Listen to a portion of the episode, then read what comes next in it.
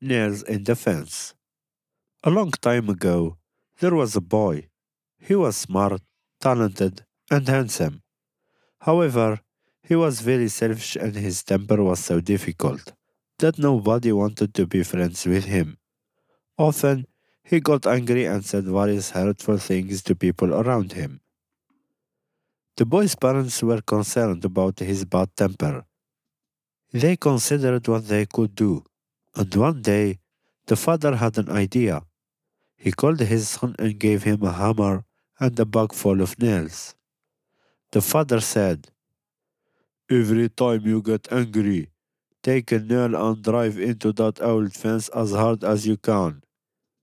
The fence was very tough, and the hammer was heavy.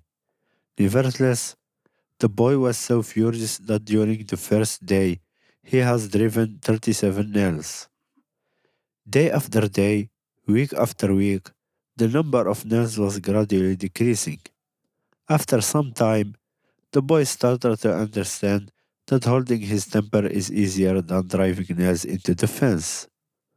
One day, the boy didn't need hammer and nails anymore, as he learned to hold his temper perfectly. Now, every time, when you hold your temper all day long, pull out one nail.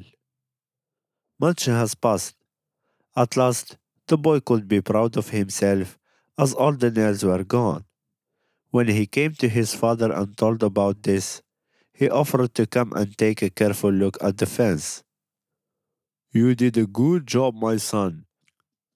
But pay your attention to the holes that left from the nails. The fence will never be the same.